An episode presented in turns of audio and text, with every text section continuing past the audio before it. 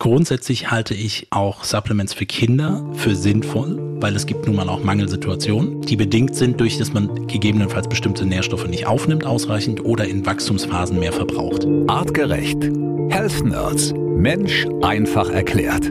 Nahrungsergänzungsmittel. Welche Vitamine, Mineralien und andere Supplemente benötigen wir wirklich? Das ist der Titel der aktuellen Health Nerds Episode. Freunde, herzlich willkommen. Schön, dass ihr alle wieder da seid. Hier ist die Sprechstunde. Wir beantworten zu unserer Folge rund um Nahrungsergänzungsmittel eure ganz persönlichen Fragen. Und nicht ich beantworte die Fragen, sondern Matthias Baum, unser Health Nerds Wissenschaftler und sein Team von Artgerecht. Matthias, herzlich willkommen. Hallo Felix, ich freue mich wie immer mit dabei zu sein. Ich bin Felix Möse, ich stelle für euch die Fragen. Ich bin sozusagen euer verlängerter Arm hier in den Podcast hinein. Und Matthias, wir haben wirklich viele Fragen bekommen. Ich äh, denke, wir haben auch wieder die richtigen ausgewählt hier für den Podcast. Aber generell, welche Frage hat dich und dein Team am meisten beschäftigt? Oder wo sagt ihr, das ist so eine typische Frage, wenn es um Supplemente geht? Ich glaube, so die Hauptpunkte, ähm, das werden wir in den Fragen gleich auch noch sehen, geht es primär um das Thema, und das kommt ganz häufig, äh, ich habe eine bestimmte Ernährungsweise, passt das, muss ich auf irgendetwas achten, ich nehme Medikamente ein, gibt es irgendwelche Wechselwirkungen, welche Mikronährstoffe sind wirklich wichtig, so das sind immer wiederkehrende Punkte, die dazukommen, Wechselwirkung und auch quasi das Thema, wann muss ich was wie einnehmen. Mhm. Ja, also es ist ein großes Thema. Wir haben in der Hauptfolge, wenn ihr sie nicht gehört habt, macht das unbedingt. Da haben wir viel Tipps gegeben, was wirklich sinnvoll ist zu supplementieren, wo die meisten Menschen einen Mangel haben und was wir uns getrost sparen können oder wo wir nicht einfach ähm, blind äh, drauf lossteuern sollten. Es ist ein gigantischer Markt, es ist ein Milliardenbusiness rund um den Globus. Die Zahlen wachsen seit Jahren, explodieren förmlich. Immer mehr Menschen nehmen immer mehr Supplemente. Und wir wollen euch so ein bisschen so einen, einen Leitfaden geben. Was ist wirklich sinnvoll und was kann man sich getrost eben sparen? Die erste Frage, die uns erreicht hat, kommt von Mara aus Graz. Sie hat geschrieben, liebe Health Nerds, ich habe eine Frage zu Supplements bei Kindern. Unser Sohn, neun, ernährt sich freiwillig vegetarisch. Jetzt überlege ich zu supplementieren, zum Beispiel mit Multivitaminen für Kinder.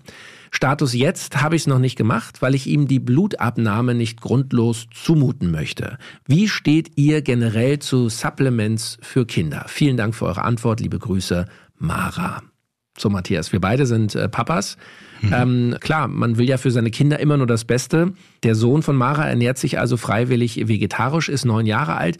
Braucht ein Neunjähriger, der sich vegetarisch ernährt, generell äh, Nahrungsergänzungsmittel oder wie schätzt du das ein?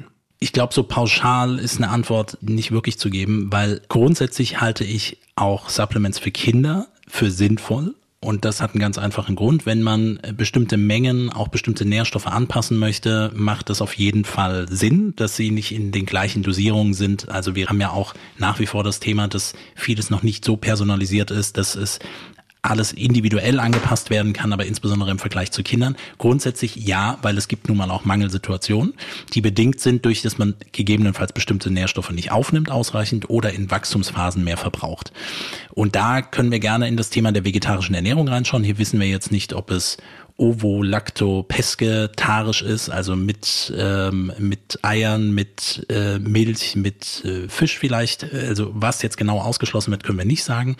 Aber es gibt so ein paar Mikronährstoffe, die auf jeden Fall wichtig zu benennen sind. Vitamin B12 ist da allen voran, nicht nur bei der veganen Ernährung, da ist es eher auch mittlerweile etabliert, aber auch bei der vegetarischen Ernährung und gilt übrigens auch für Flexitarier, die alles essen, äh, Vitamin B12 sich da genauer anzuschauen. Auch das Thema Calcium spielt häufig eine Rolle, wobei ich über eine pflanzenreiche Ernährung, viel grünes Gemüse, natürlich auch genügend Kalzium eigentlich mit aufnehmen würde. Und das Thema Eisen auch hier gerade in Wachstumsphasen ein wichtiger Faktor. Eisenhaushalt sicherlich nicht uninteressant, sich das nochmal genauer anzuschauen und nicht ganz zuletzt, aber eben genauso wichtig, ausreichend Protein über die Nahrung aufzunehmen. Das geht natürlich auch aus vegetarischen oder auch pflanzlichen Quellen. Äh, hier muss man sich das quasi nochmal genauer anschauen. Um die Frage zu beantworten, muss jetzt jeder ein Supplement verwenden? Ich würde fast eher sagen, wenn sich Kinder wirklich in einer klassischen westlichen Ernährung ernähren, da würde ich wahrscheinlich eher auf Nahrungsergänzungsmittel zurück greifen, wenn die Vielfalt nicht geboten ist, wenn die natürliche Zubereitung nicht da ist, wenn der Konsum von Süßigkeiten unter Umständen zu hoch ist, äh, sehr viele Konservierungsstoffe und ähnliches mit in der Nahrung enthalten ist, ja, dann würde ich gegebenenfalls darüber nachdenken, das mit einzubauen. Und dann die richtige Frage und wichtige Frage, muss ich das mit einem Bluttest machen? Auch hier bei Kindern zurückhaltender, so wenig wie nötig und so viel wie möglich. Ich würde nicht Symptome abwarten, aber wenn er sich gut entwickelt und fit ist und das seine eigene bewusste Entscheidung ist, das zu tun, dann passt es erstmal. Man kann, das wäre so eine Empfehlung, mal selbst für das Kind mittracken, was wird denn so gegessen, was steht auf dem Speiseplan, ist die Vielfalt gegeben, werden nur Ersatzprodukte, also vegetarische, vegane Ersatzprodukte verwendet, die machen nichts besser, weil da ist nur quasi die Proteinquelle ausgetauscht oder die tierische Quelle fehlt, aber die Zusatzstoffe und so weiter weiter sind genauso mit enthalten. Also das macht keinen Unterschied. Aber eine vegetarische, artgerechte Ernährung, sage ich mal, würde rein theoretisch passen. Und das kann man, wie gesagt, selbst tracken dann würde ich eher noch den Step gehen, vielleicht mal über eine Ernährungsberatung nachzudenken, um auch vielleicht, wie gesagt, entweder Beschwerden oder Symptome oder auch die normale Entwicklung eben nochmal mit abzuprüfen und dann den Weg zu einer Blutuntersuchung zu gehen. Man kann das machen, aber ich verstehe natürlich auch, dass sie sagt, ich will ihm das an der Stelle nicht antun. Mhm, okay. Äh, schnelle Nachfrage von mir. Das Thema Eisen, weiß ich, ist bei vegetarischer Ernährung häufiger ein Thema, weil Eisen vor allem in Fleisch enthalten ist und wenn man das nicht isst, kann da durchaus Mangel entstehen. Ist das bei Kindern ein Thema oder eher nicht? Naja, es ist eine Eisenquelle, die Hemmeisenquelle. Es ist eine direkte Eisenquelle, die im Darm mhm. aufgenommen werden kann und spielt eine Rolle. Also da auch so vielleicht nochmal die Betrachtung der äh, Hemmeisenquellen aus tierischen Quellen, die schon eng in uns verankert sind, sage ich mal. Also wir können es direkt aufnehmen. Es gibt aber eben auch andere Eisenquellen und wie wir häufiger beim Thema Eisen schon mal gesprochen haben, geht es nicht nur um die zugeführte Eisenmenge, aber ein Kind im Wachstum braucht auch mehr Eisen. Das ist ähnlich wie bei SportlerInnen auch oder ähm, bei schwangeren Frauen und ähnlichem. Okay, und äh, Thema Eisen hatten wir auch in der Hauptfolge besprochen. Da sagtest du, Matthias, das ist im Grunde wahrscheinlich einer der weltweit größten Mangelerscheinungen. Äh, ich glaube, du hattest eine Zahl genannt, zwei Milliarden Menschen äh, leiden unter Eisenmangel.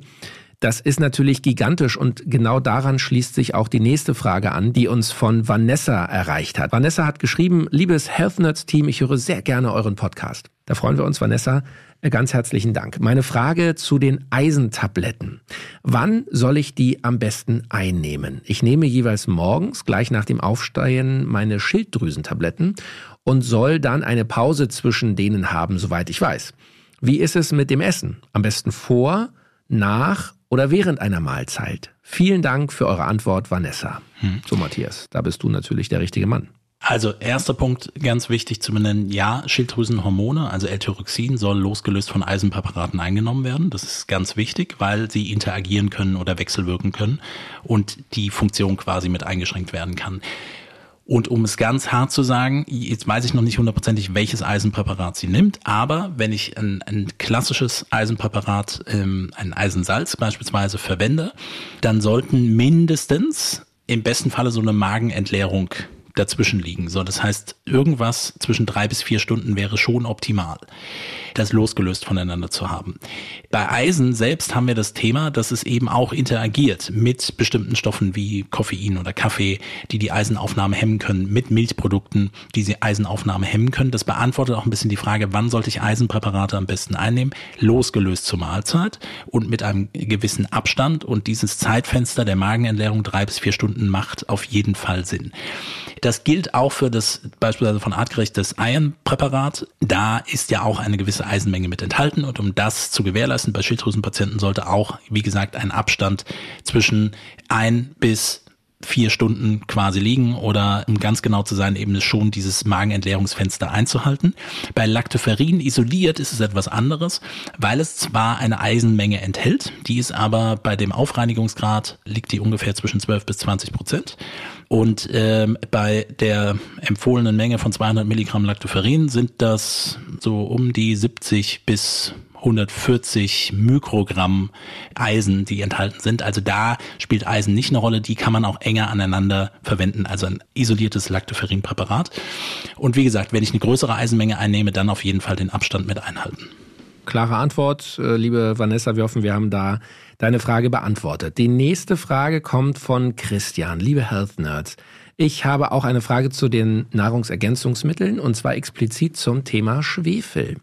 In der Fachliteratur, die ich gelesen habe, wird Schwefel überhaupt nicht erwähnt.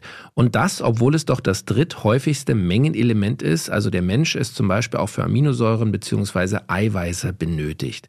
Warum ist Schwefel so, in Anführungszeichen, geächtet? Sollte ich ihn zu mir nehmen, zum Beispiel über Eier, Knoblauch, pur als Pulver, als Darmkur oder als MSM? Vielen Dank für eure Antworten. Liebe Grüße, Christian.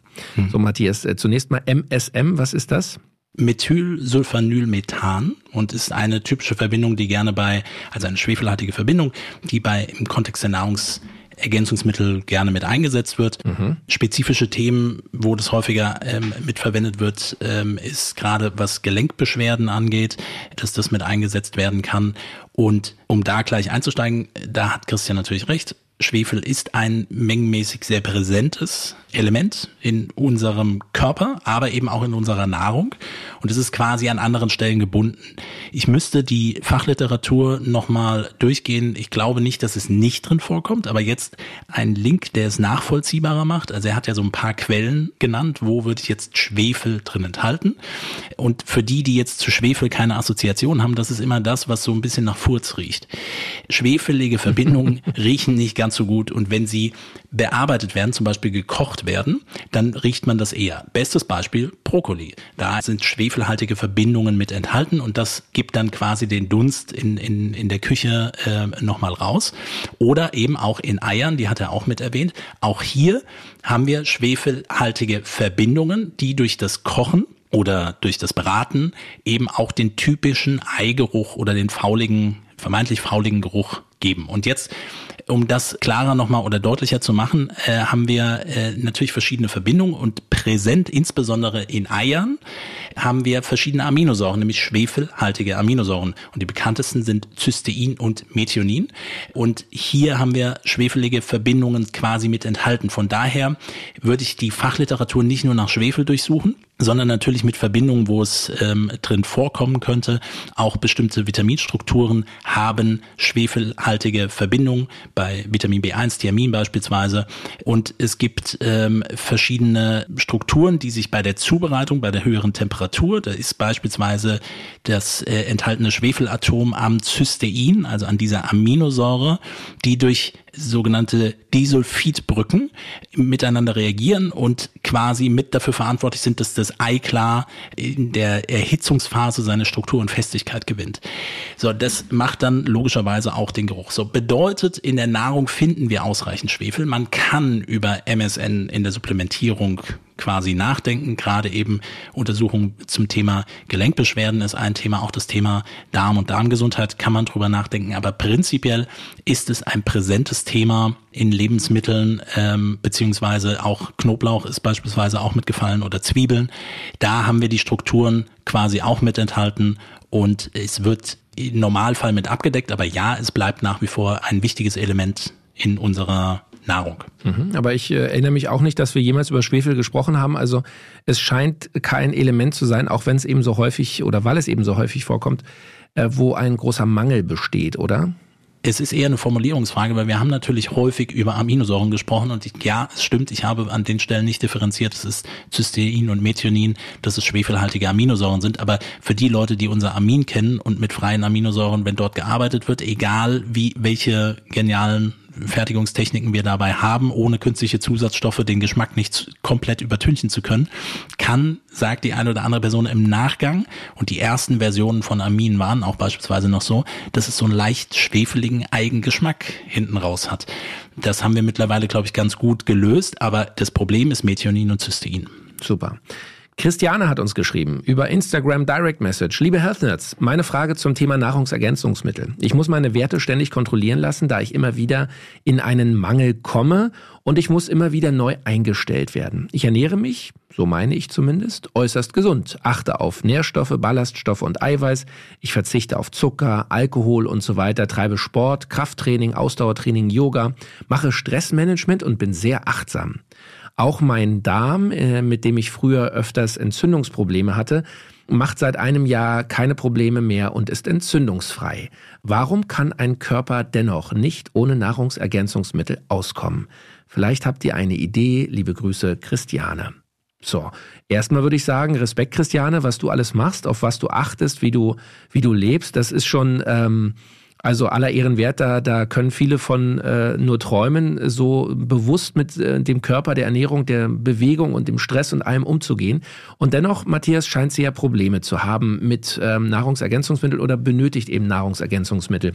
Hm. Wie, wie schätzt du die äh, Sache hier ein? Also um Gottes Willen möchte ich nicht sagen, dass die Nachrichten bitte länger werden sollen, aber ähm, wie so oft werden natürlich jetzt gut nachfragen zu können, um welche Mangelsituationen geht es, äh, wo kommt immer mal wieder etwas vor. Ich gehe mal von den gängigen Varianten aus, wahrscheinlich Vitamin D3, wahrscheinlich Vitamin B12, vielleicht das Thema Folsäure, vielleicht ist, sind bestimmte Aminosäuren erniedrigt oder auch die gesamte Eiweißmenge. So, das wären so diese typischen Komponenten. Und obwohl Christiane jetzt natürlich ganz viele Sachen auch gut und äh, optimal vielleicht sogar umsetzt und sich mit genau den entscheidenden Schnittpunkten auch Stressmanagement und, und Achtsamkeitstraining und so weiter mit umsetzt und auch Entzündung vielleicht nicht das primäre Thema ist, gibt es dennoch individuelle Bedürfnisse. So, das heißt, wir kennen hier auch nicht das Labor. Wir wissen nicht, ob es ein akuter klinischer Mangel ist oder eben ein latenter Mangel, so dass die Werte etwas erniedrigt sind, die man gerne optimieren möchte. Auch hier muss man nochmal unterscheiden. Und äh, latent erniedrigte Werte entstehen natürlich dadurch, ich habe das bei dem Thema Laboranalysen auch schon mal gesagt, wir sprechen immer von dem Referenzwert. Also das, was bezogen auf eine bestimmte Population in dem jeweiligen Labor typischerweise ankommt, wird in den Referenz von unten nach oben eingeloggt quasi und in dem Bereich bewegt man sich. Aber dieser Referenzbereich ist kein Optimalbereich, sondern auch kein Normalbereich, sondern nur eben ein Referenzbereich. Warum sage ich das? Weil es eben sehr wohl individuelle Unterschiede gibt und auch unterschiedliche Bedürfnisse. Das heißt, vielleicht ist der Verbrauch höher oder es gibt genetische Faktoren, dass bestimmte Stoffe auch nicht so gut aufgenommen werden können. Das kommt auch gar nicht so selten vor.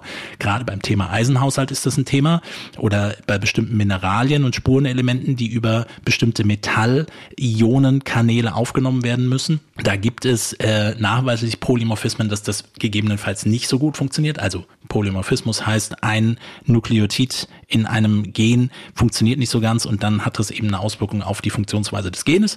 Das wäre so ein Beispiel bei ähm, dem Rezeptorweg, wie Metallionen aufgenommen werden können. Das könnte ein Grund sein. Jetzt wissen wir nicht, ob es Metalle oder Spurenelemente sind oder Mineralien oder ob es irgendetwas anderes ist. Auch die Frage der Kombination könnte eine Rolle sein. So, das heißt, wenn beispielsweise das Thema Eisenmangel ein Thema ist, ich bleibe gerne immer wieder bei dem Beispiel und kombiniere, achte nicht auf die Einnahme. Das heißt, ich mache es nicht nüchtern, ich mache es in Kombination mit Milchprodukten, ich trinke sehr viel Kaffee dazu, auch wenn ich jetzt glaube, das macht sie vielleicht nicht, aber nur, dass man darüber nachdenkt, auch die Art der Einnahme kann ein Thema sein.